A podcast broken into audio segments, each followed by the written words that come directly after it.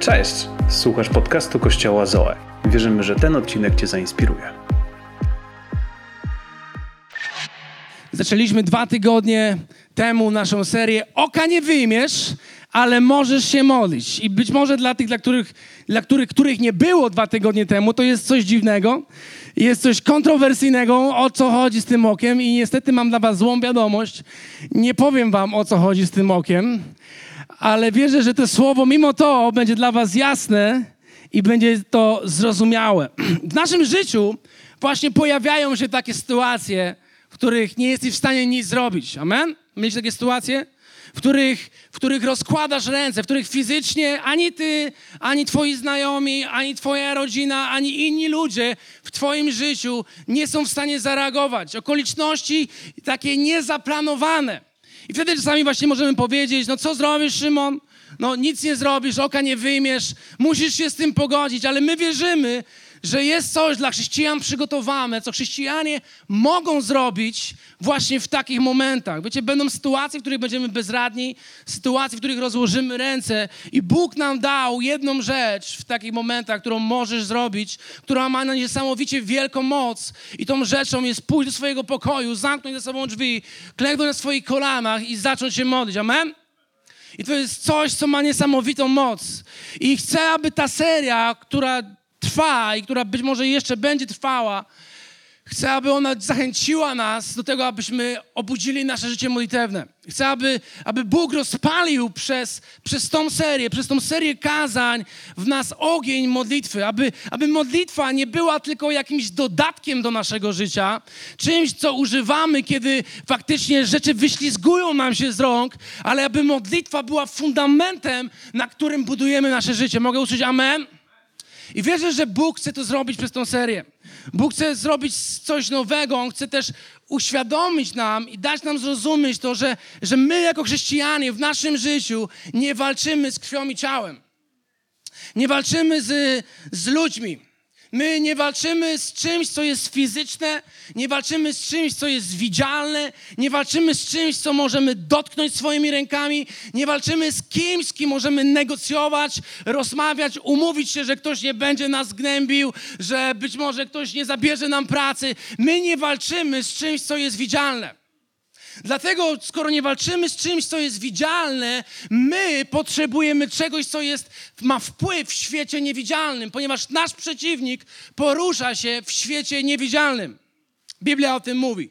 Biblia mówi, że nasz przeciwnik, nasz wróg, on jest w świecie niewidzialnym, którego ja i ty nie możemy zobaczyć, którego ja i ty fizycznie nie możemy wejść na poziomie fizycznym, cielesnym, ale mamy wpływ na ten świat duchowy poprzez modlitwę.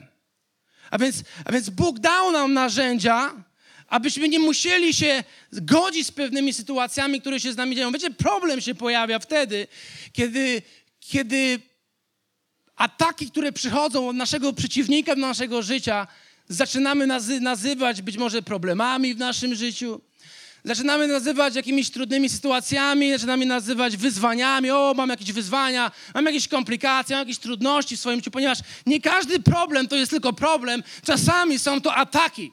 Ataki na Twoje życie, które zaplanował wróg szatan, diabeł, aby zatrzymać Ciebie, abyś nie mógł pójść do miejsca, które Bóg dla Ciebie przygotował. Abyś nie mógł osiągnąć tego, co Bóg dla Ciebie przygotował. Abyś nie mógł wejść w powołanie, które Bóg ma dla Ciebie. I pewne błogosławieństwo, które Bóg chce wlać do Twojego życia. W świecie duchowym dzieją się różne walki i wojny, aby to zatrzymać. A więc jedyną możliwością, którą chrześcijanie dzisiaj mają w tych czasach i w każdych czasach innych, to jest po prostu się modlić, ponieważ modlitwa ma wpływ na to, co dzieje się w świecie duchowym. Ja i ty fizycznie nie mamy wpływu naszymi finansami. Ty możesz się wkurzać, możesz się denerwować, możesz krzyczeć w swoim życiu, możesz czaskać swoje talerze i wszystkie inne rzeczy. Możesz chodzić na siłownię i boks, na boks i boksować, ale to nie ma wpływu. Możesz się wyżyć, iść do lasu, pokrzyczeć, ale to też nie ma wpływu. To, co ma wpływ na świat duchowy, który ma wpływ na świat fizyczny, to modlitwa. Dlatego jestem przekonany, że chrześcijanie potrzebują się modlić.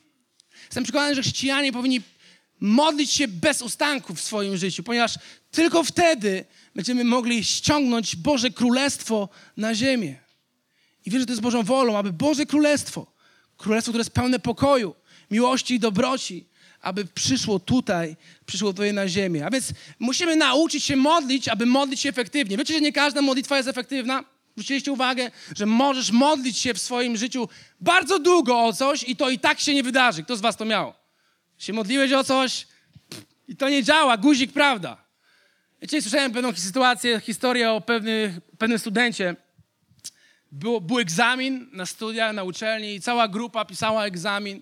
Wiecie, i potem jak egzamin się skończył, profesor, egzaminator e, rozdał każdemu z tych, z tych studentów takie, takie oświadczenie, taki formularz, który musieli podpisać swoim imieniem i nazwiskiem. I w tym formularzu było napisane, że, że oświadczają, że nie korzystali z żadnych innych e, naukowych e, pomocy, że nie ściągali, że nikt im nie pomagał, że ta praca jest ich. Oni musieli to podpisać.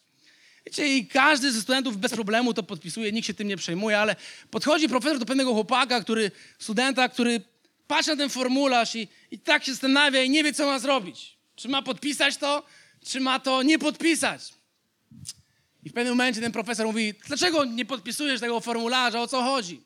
I ten student mówi, no, no, wie pan profesor, ponieważ pan mówi, że nikt mi nie pomagał, a ja przez cały ten egzamin, przez cały ten egzamin modliłem, żeby Bóg mi pomógł.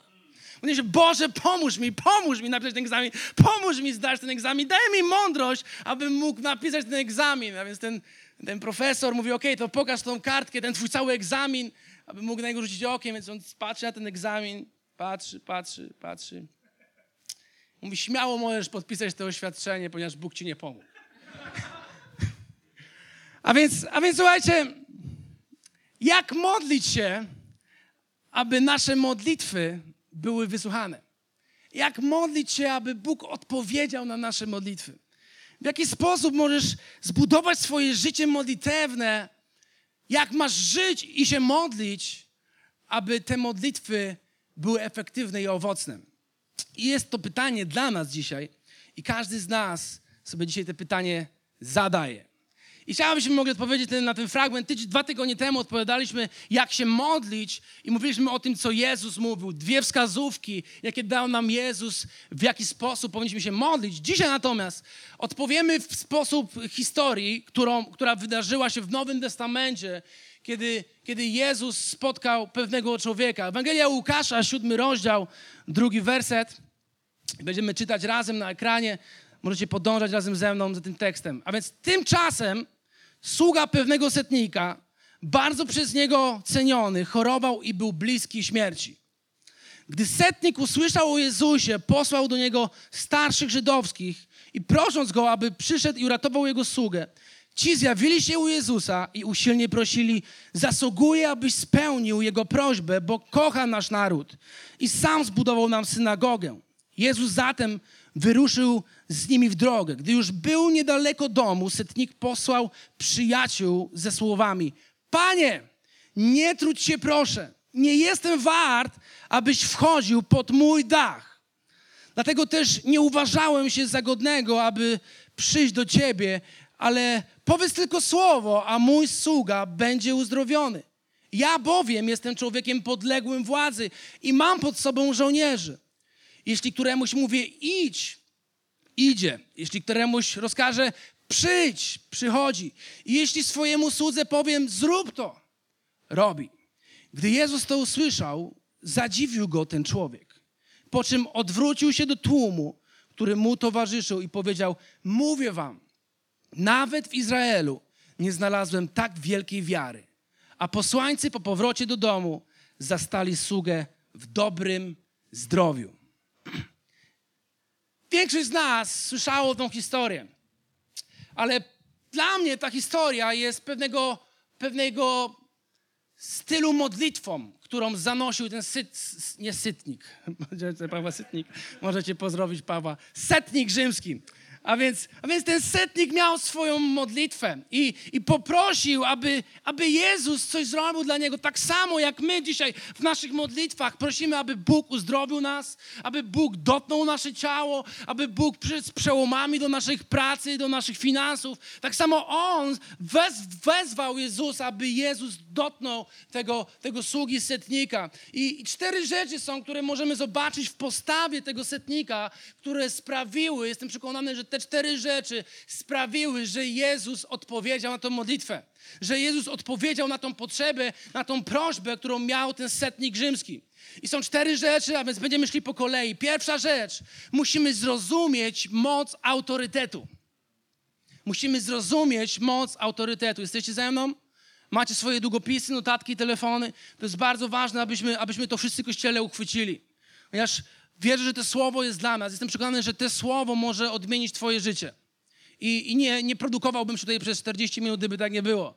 A więc chcę Was je zachęcić i wierzę, że kiedy przyjmiemy to słowo dzisiaj, to Bóg będzie mógł w jeszcze większy sposób zacząć działać w naszym życiu. A więc musimy zrozumieć moc autorytetu. Gdzie setnik, on dobrze wiedział, co to jest autorytet. On wiedział, co oznacza autorytet. On oznaczał, on wiedział, że autorytet oznacza, że inni, którzy są pod tobą, są ci poddani. I kiedy mówisz, aby szedł, on idzie. I wiecie, on zrozumiał, że Jezus ma absolutny autorytet. On zrozumiał coś, że Jezus posiada władzę absolutną nad wszelką zwierzchnością, nad wszelką mocą. On przez to, że on sam był setnikiem i, i, i, pod sobą miał setkę żołnierzy i miał swoją służbę, on zrozumiał, co oznacza autorytet. Jeżeli ktoś ma autorytet, to ty mówisz, aby coś się wydarzyło i to się dzieje. On powiedział, ja bowiem jestem człowiekiem podległym władzy i mam pod sobą żołnierzy. Jeśli któremuś mówię idź, co robi? Idzie. Jeśli komuś mu rozkaże przyjdź, co robi? Przychodzi. Jeśli swojemu synowi powiem zrób to, co robi? Robi. A więc on zrozumiał, że jeśli ja mam autorytet i komuś coś mówię, to ta osoba musi to zrobić, ponieważ to jest mój autorytet i ten autorytet sprawia, że inni, inni którzy są pode mną, oni to wykonują. I wiecie, Filipian, drugi rozdział, drugi rozdział, dziewiąty werset, mówi tak o Jezusie. Dlatego Bóg szczególnie go wywyższył i obdarzył imieniem znaczącym więcej, powiedzcie głośno, więcej więcej niż wszelkie inne imię, aby na imię Jezus zgięło się każde kolano w niebie, na ziemi, pod ziemią. Zobaczcie, tu jest napisane, że Bóg obdarzył go imieniem, które znaczy więcej. Więcej niż wszelkie inne imię. Więcej niż imię Szymon.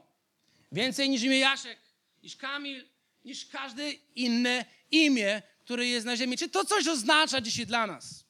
Czy to ma jakieś znaczenie dla mnie, a mnie i dla ciebie? Na całym świecie są różne imiona. W naszej historii, w historii polskiej, w historii ludzkości były różne, różne wielkie imiona. Pamiętacie, mieliśmy zna, znaczące imiona, na przykład Fryderyk Chopin. Mieliśmy imię Maria Składowska-Curie. Mieliśmy imię na przykład Józef Piłsudski. Mieliśmy imię Adam Mickiewicz. Znacie, kojarzycie? Adam Mickiewicz, Edison, Einstein, Steve Jobs. Pamiętacie Steve'a?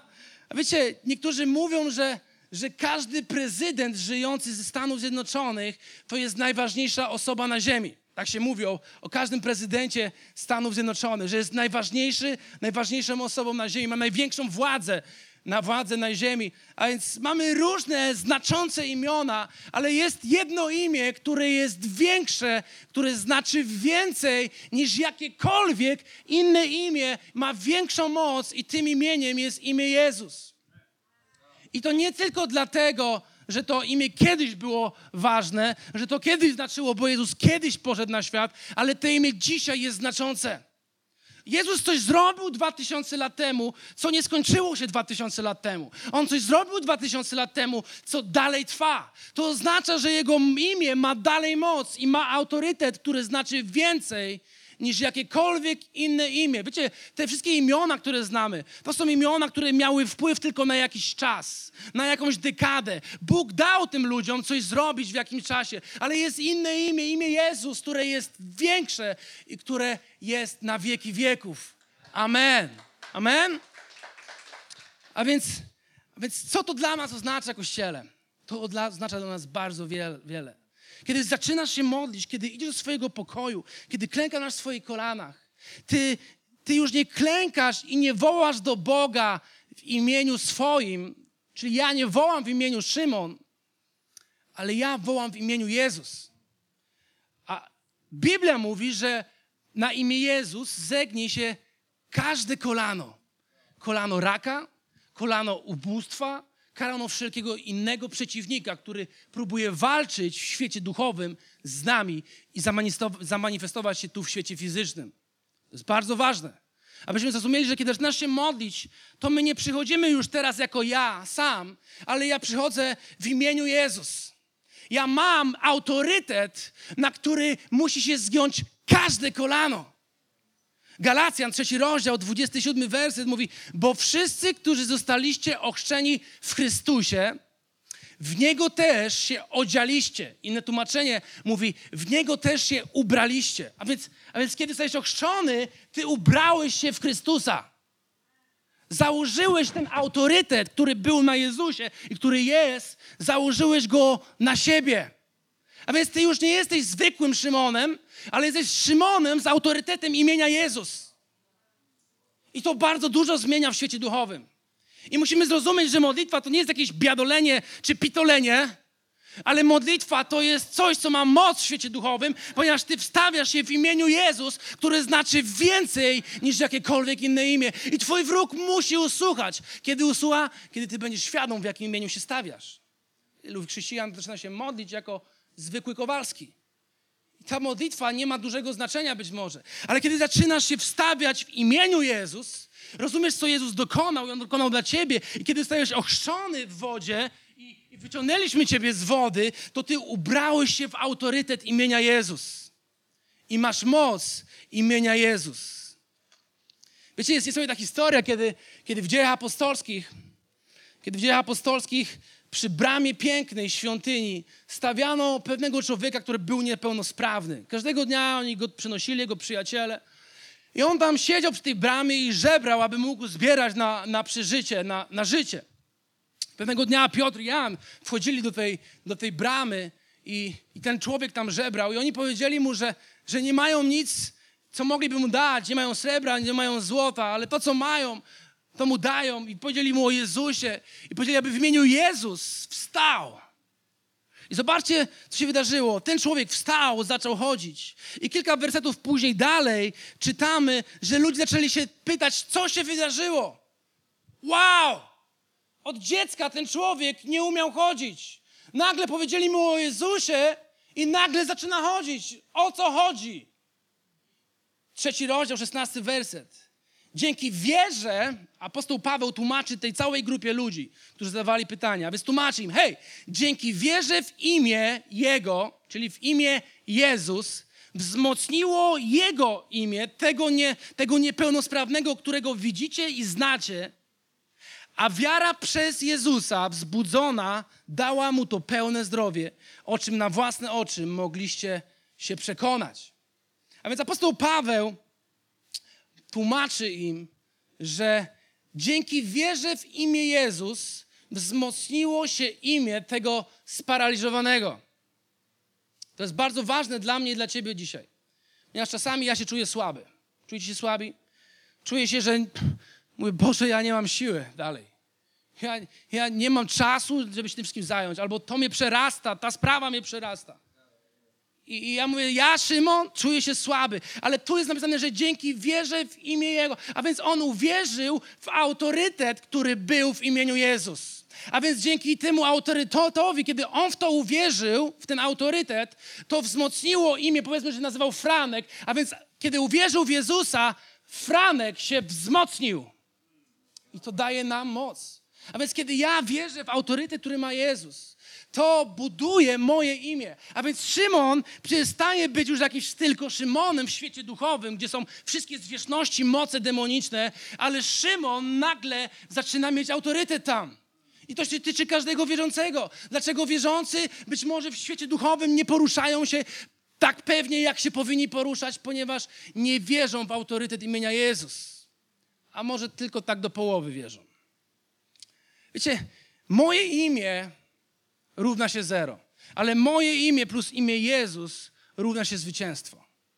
Jest dużo więcej, niż możemy sobie wyobrazić. Czasami podróżujemy z Kingą po, po, po, po różnych lotniskach i wiecie, na lotniskach przeważnie są kolejki. Kto z was zwrócił uwagę? No ale teraz, kiedy jest pandemia, to nie ma tak dużych kolejek, ale kiedyś, zanim, zanim się wydarzyło to wszystko, to były duże kolejki. A więc ja sobie wyrobiłem taką kartę, specjalną kartę kredytową, która upoważniała mnie do tego, że wchodziłem wejściem VIP, VIP. I, wiecie, i nie musiałem stać w tej długiej kolejce, w której, w której stoją wszyscy ludzie. Po prostu szedłem do kolejki, gdzie było tylko 4-5 osób może, i tam rachu, ciachu i postrachu i, i przechodziłem, choć wszedłem do mojej bramki i sobie leciałem. A więc miałem tą kartę, na której było moje imię Szymon Kmiecik. I ta karta upoważniała mi, że do tego przejścia fast track, jakaś szybka ścieżka, mogę przejść bez żadnych kolejek. Wiecie, czasami Kinga podróżowała ze mną. Wiecie, i, i pewnego dnia staliśmy w tej krótkiej kolejce i przyszła na mnie kolej, więc ja poczynałem, powiedziałem I, i pan mnie przepuścił przez tę kolejkę i Kinga szła za mną i on powiedział tej pani, halo, halo, halo, halo, a pani to gdzie? Wiecie, Kinga oczekiwała, że ja coś zrobię, więc ja się odwróciłem i powiedziałem, ta pani jest ze mną. To jest moja żona, proszę pana. O, to jak to jest pana żona? To proszę, zapraszamy tutaj, śmiało może pani, może pani przejść. Wiecie, co się wydarzyło? Wtedy dokładnie to, o czym czytamy w tym fragmencie. Imię Szymon wzmocniło imię Kinga. Nadało nagle powagi i wagi tej dziewczynie. I, I ta ochrona, mimo to, że mogła ją zatrzymać, nie mogła jej zatrzymać, musieli ją przepuścić, bo ona była ze mną. Więc to się samo dzieje w świecie duchowym, kiedy, kiedy ty zaczynasz modlić się, zaczynasz wstawiać się nie w swoim imieniu, ale w imieniu Jezus, zaczynasz się wołać o sprawy, o sytuacje, o, o rzeczy, które chcesz, aby się wydarzyły w twoim życiu, to ty jesteś w fast tracku i musisz przejść przez to. Ty musisz... Wiecie, Kinga stawała tam w, tym, w, tym, w tej kolejce krótkiej, w tym fast tracku. Dlaczego? Dlatego, że ona znała autorytet w tym momencie mojego imienia. Mhm. Dokładnie tak to działa. A więc kiedy, kiedy ty masz jakąś potrzebę, to ty stajesz w fast tracku i, i ty stoisz w tej kolejce, być może po uzdrowienie, ale ty wiesz, że ty przejdziesz przez to, ponieważ znasz autorytet. A więc kiedy znasz autorytet, kiedy znasz tą osobę, tą wyjątkową osobę, ty możesz stać w kolejce po uzdrowienie. Ty możesz stać w kolejce po nową pracę. Ty możesz stać w kolejce po nowy dom. Ty możesz stać w kolejce po przełomy, po uzdrowienie, po zbawienie swoich bliskich, swoich rodziców, swoich braci, swoich sióstr. Możesz stać w potrzebach swoich sąsiadów, ponieważ ty masz autorytet, ty znasz tą osobę. Amen, Kościele? Halleluja. Wierzę, że Bóg chce coś zrobić nowego i chce rozbudzić nas do modlitwy, abyśmy nie przestawali się modlić. Amen? A więc druga moja myśl, którą widzimy, widzimy w tej historii, potrzebujemy nieprzeciętnej wiary. Setnik, on posiadał nieprzeciętną wiarę. To nie była jakaś zwykła wiara. To nie była zwykła wiara zwykłego Kowalskiego, ale to była nieprzeciętna wiara. Sam Jezus powiedział o tym. Ale zobaczcie, co się wydarzyło wcześniej. Trzeci werset. Gdy setnik usłyszał o Jezusie, posłał do niego starszych żydowskich. A więc zobaczcie, co się dzieje, kiedy ty wierzysz w autorytet imienia Jezus. Ty zaczynasz coś robić. Wiara zawsze powoduje działanie. Wiara nie jest połączona z mówieniem tylko, ponieważ łatwo się mówi. Kto z Was zwrócił uwagę, że łatwo się gada? Można dużo rzeczy mówić i się bardzo łatwo gada. Nasz język bardzo, niektórych jeszcze bardziej niż bardzo, lubi mówić różne rzeczy.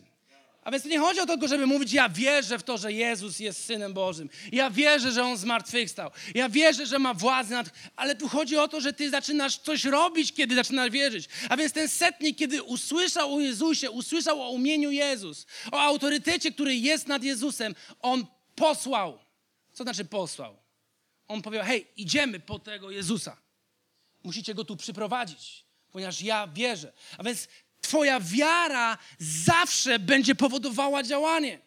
Wiecie, co robimy często, kiedy mówimy, że wierzymy? Co robisz, kiedy mówisz, że wierzysz? Czy na pewno zachowujesz się w taki sposób, jak wierzysz? Czy kiedy na przykład, kiedy wierzysz, że Jezus lekarzem i boli ciebie głowa, co robisz? Czy zanim się pomodlić, albo w momencie, kiedy się modlisz, od razu idziesz i bierzesz tabletkę, ponieważ gdyby tak modlitwa na przykład, na, na wszelki wypadek, wiecie, gdyby modlitwa nie zadziałała. Albo marzysz o jakiejś pracy, marzysz o jakimś stanowisku, ale ty wierzysz, że, mówisz, że wierzysz, że Bóg może dać ci tą pracę, ale tak naprawdę już nie, nie składam tam papierów, ponieważ nie mam takiego wykształcenia, nie mam takiej elokwencji, żeby tam być, kwalifikacji. A więc co robisz w momencie, kiedy mówisz, że wierzysz, że Bóg ci może dać? Czy twoje działanie idzie razem w parze z twoją wiarą? Wiesz, że on, ten setnik powiedział, że powiedz tylko słowo. A więc on powiedział, hej, nie musisz przychodzić do mojego domu. Ja wierzę, że kiedy ty powiesz słowo, twoje słowo ma moc. Ja, ja wierzę, że twoje słowo działa również na odległość.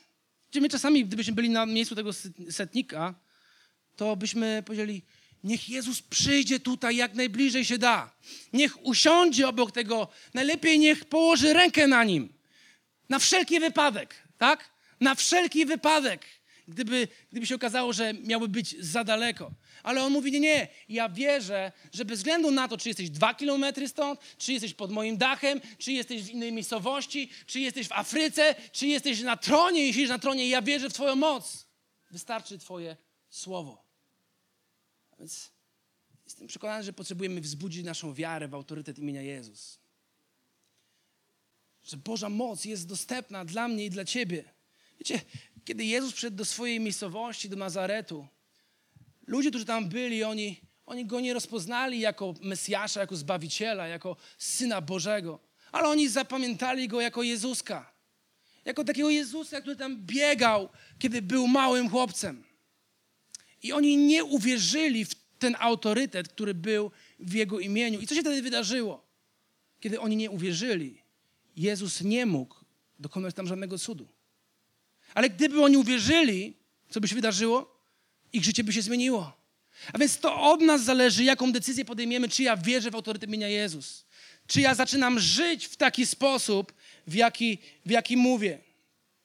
Jest napisane, Jezus mówi, gdy Jezus to usłyszał, zadziwił go ten człowiek. Jezus, podejrzewam, spotykał wielu ludzi, ale tylko kilka osób zadziwiło naprawdę Jezusa. I to jest jeden z nich. On zadziwił go swoją wiarą, że wiedział, że tylko powiesz jedno słowo i ten człowiek będzie na pewno uzdrowiony. Marek 11:24 Jezus mówi: Dlatego mówię wam, wierzcie, że otrzymaliście. Powiedzcie głośno: otrzymaliście. Otrzymaliście. To jest słowo, które jest już w stanie dokonanym. To znaczy, że nie tu jest napisane, wierzcie, że dopiero otrzymacie, ale wierzcie, że wy już otrzymaliście. A więc co chce od nas Jezus? Co On chce nam pokazać? Że kiedy modlisz się, to musisz wiedzieć, że ty już to otrzymałeś. To znaczy, że zaczynasz żyć w ten sposób, jakbyś już to miał.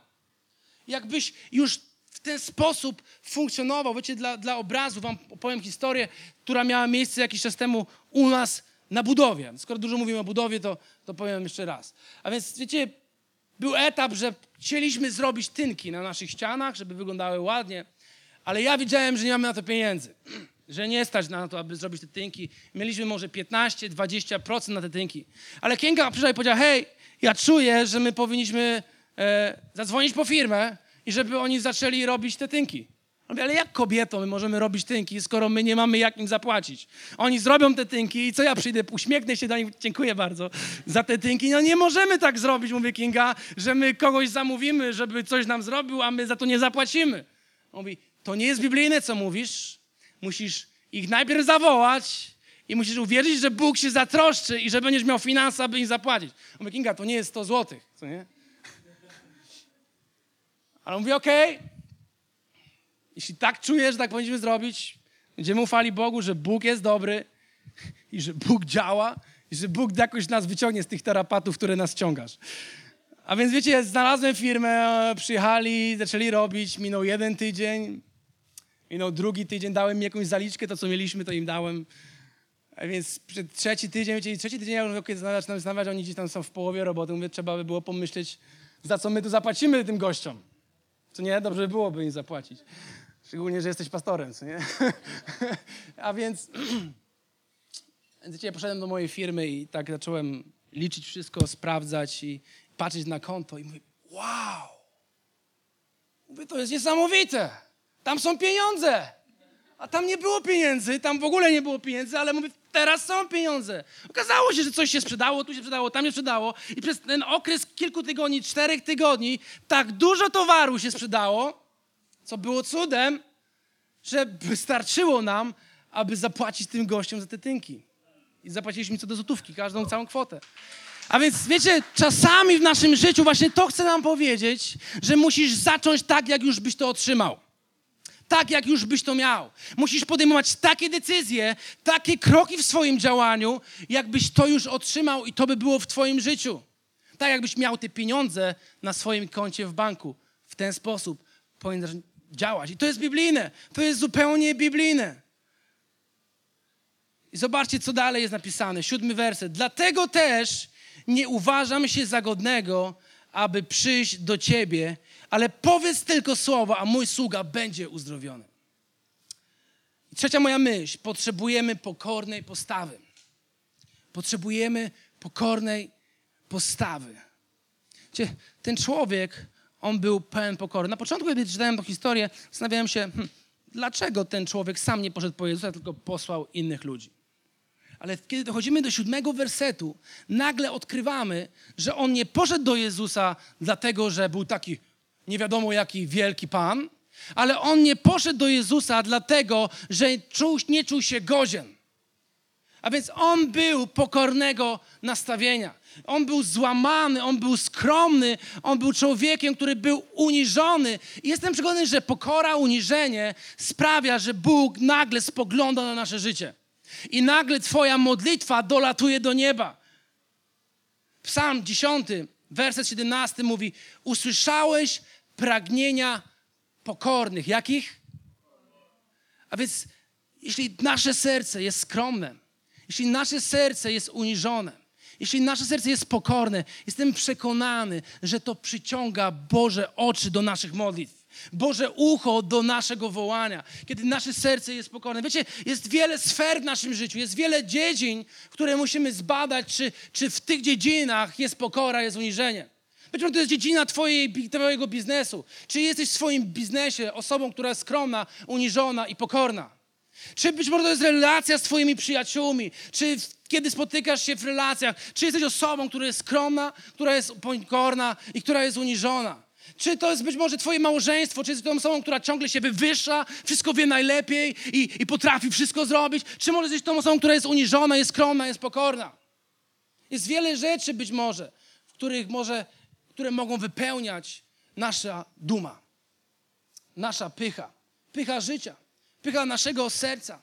I być może ta pycha właśnie blokuje nasze modlitwy. Ty się modlisz, ale przez to, że, że nie jesteś pokornego ust nastawienia i być może wszystko wiesz najlepiej, są takie dziedziny w naszych życiach, w których takie mamy postawy, to blokuje to, aby Bóg mógł przyjść z przełomem Twojego życia. Wiecie, co jest niesamowite? Niesamowitą osobą dla mnie w Biblii jest Mojżesz. Facet, którego Bóg chyba najbardziej użył w Starym Testamencie. Wyprowadził Izraelitów z niewoli w Egipcie. Dokonał przez, przez Mojżesza nie tylko jakichś tam małych cudów, ale wow cudów. Dziesięć plag rękami Mojżesza. Wiecie, później woda w morzu, która się rozstąpiła na pół. Czy ktoś z was tak miał kiedyś? Albo woda ze skały, kiedy Mojżesz walnął w skałę laską, nagle woda wytrysnęła. Albo przepiórki, które spadały z nieba, manna. To były rzeczy, których dokonał Mojżesz, Bóg dokonał przez Mojżesza. Wiecie, taki, taki człowiek dokonuje takich rzeczy, powiem się, czym... jestem święty Mojżesz. I ludzie powinni tutaj mnie teraz szanować. Nie, ale Biblia mówi coś na temat Mojżesza. Bóg coś powiedział o Mojżeszu. Księga Liczb, 12 rozdział, 3 werset. Mojżesz zaś był człowiekiem bardzo pokornym. Inne tłumaczenie mówi bardzo skromnym. Najpokorniejszym, jakim? Najpokorniejszym ze wszystkich ludzi, którzy mieszkają na ziemi. Uuu! Czy Kamil jest najbardziej pokornym człowiekiem ze wszystkich, którzy mieszkają na ziemi? A czy Helena może jest najbardziej pokorną dziewczyną? która żyje na ziemi. Ale Mojżesz widział znaki cuda i niesamowite rzeczy. Rozmawiał z Bogiem twarzą w twarz. Nikt tak nie rozmawiał wtedy z Bogiem. Jestem przekonany, że nasza pokora, nasza skromność w naszym sercu, nie to, co jest na zewnątrz, ale to, co jest w naszym sercu, to, co Bóg widzi, nie to, co ludzie widzą, ale to, co Bóg może zobaczyć. Ta pokora sprawia, że Bóg może wysyłać naszych modlitw. I czwarta rzecz, bo mój czas już się kończy. Gdy się modlisz, przynieś uwielbienie. Gdy się modlisz, przynieś uwielbienie. Setnik rzymski, ten żołnierz, on uwielbił Jezusa. On w tej krótkiej rozmowie, kiedy posłał swoich przyjaciół, on w tej rozmowie uwielbił Jezusa. Nie wiem, czy to zauważacie. On powiedział: Panie, nie trudź się, proszę. To bardzo ważne pierwsze słowo, które słyszymy. Panie. Gdzie on był panem? On był panem nad setką żołnierzy. On miał swoich sługi. Tak naprawdę to, to dla Jezusa, jako dla zwykłego obywatela, to on był panem. Ale, ale ten wielki człowiek, setnik rzymski, on uniżył się, złamał się, ściągnął fokus, ściągnął skupienie z własnej osoby i przyniósł skupienie do Jezusa i nazwał go jego panem. Jestem przekonany, że kiedy połączymy nasze modlitwy z naszym uwielbieniem, to przyniesie niesamowite rzeczy do naszego życia. Amen, Kościele? Jesteście ze mną? Jest niesamowita moc w tym połączeniu modlitwy i uwielbienia. Kiedy Kościół zaczyna się modlić i zaczyna uwielbiać Boga, zaczynają się dziać niesamowite rzeczy. Zaczynają dziać się cuda. On pokazał, Boże, Jezu, nie trudź się. Nie trudź się, aby przychodzić do mojego domu. On się uniżył. Ja nie jestem wart, ale Ty jesteś wart chwały. Ty jesteś wart czci. Ty jesteś godzien uwielbienia mojego. Jestem pewien, że kiedy naszych modlitwach, nasze modlitwy i nasze życie modlitewne wypełnimy chwałą i uwielbieniem imienia Jezus, imienia, które ma największy autorytet we wszechświecie, to przyjdą niesamowite rzeczy do naszego życia. On uniżył samego siebie, aby wywyższyć Jezusa aby przynieść chwały Jezusowi. Czasami jest tak, że, że tak wiele się dzieje w naszym życiu, tak wiele problemów. Nawet kiedy przychodzimy do kościoła, nie możemy skupić się na uwielbieniu, ponieważ te rzeczy gdzieś grają po naszej głowie. Mieliście tak kiedyś? Coś się wydarzyło rano, albo coś się wydarzyło wczoraj, albo coś jutro musisz zrobić. I zamiast uwielbiać Boga i, i podnosić ręce wysoko i, i chwalić, oddać chwałę naszemu Bogu, my gdzieś tam próbujemy się uwolnić od tych myśli. Chcę Was się zachęcić. Zachęcić do tego, że Wasze myśli, te wszystkie problemy i to cały Twój wkład nie ma tak wielkiej mocy, jak czas, który poświęcisz na uwielbienie. Jak czas, który poświęcisz, aby modlić się i aby uwielbiać Boga. Wiecie, coś się wydarzyło, kiedy Paweł i Sylas byli w więzieniu. Oni zostali wrzuceni do więzienia i oni nie wiedzieli, czy przeżyją kolejny dzień było duże prawdopodobieństwo, że kolejnego dnia będą straceni. Stracią, stracą swoje życie. Ale w tym momencie, kiedy, kiedy oni byli w tym wielkim problemie, w tym wielkim wyzwaniu, w tych tarapatach, co oni zrobili? Możemy czytać w, Biblii, że około północy Paweł i Sylas modlili się i śpiewali Bogu hymny. Co robili? Modlili się i śpiewali. Modlili się i śpiewali. Oni nie analizowali sposobu ucieczki z więzienia. Oni nie myśleli, hmm, co my możemy powiedzieć na swoją obronę. Jaka będzie nasza obrona przed Radą, kiedy jutro staniemy. Oni nie myśleli, co mogą zrobić, do kogo mogą się udać, do kogo zadzwonić, do kogo pójść, do kogo posłać, aby ktoś nam po pomógł. Oni nie myśleli o swoim problemie, w którym się znaleźli, ale oni skupili się w tym momencie na imieniu Jezus. Aby modlić się i aby uwielbiać Jezusa. Co się wydarzyło? Wiemy dobrze, że przed anioł i wyciągnął ich z tego Chcę zachęcić, ponieważ Twoja modlitwa i Twoje uwielbienie ma dużo większą moc niż Twoje martwienie się. Niż Twoje analizowanie problemu i Twojej sytuacji, w której się dzisiaj znalazłeś. Twoja analiza, przecież czasami zbyt dużo analizujemy. Analiza nie ma wpływu na świat duchowy. Nie ma wpływu na zwierzchności, moce demoniczne. Nie ma. Możesz analizować przez miesiąc i nic nie wyanalizujesz. Ale kiedy klękniesz na swoich kolanach, zaczniesz modlić się i uwielbiać imię Jezus, wywyższać imię Jezus, to ściągnie Bożą obecność Twojego życia. I żadna inna moc nie będzie w stanie się ostać poza mocą Jezus. Amen? Dzięki, że byłeś z nami. Więcej informacji o naszym kościele znajdziesz na naszych mediach społecznościowych.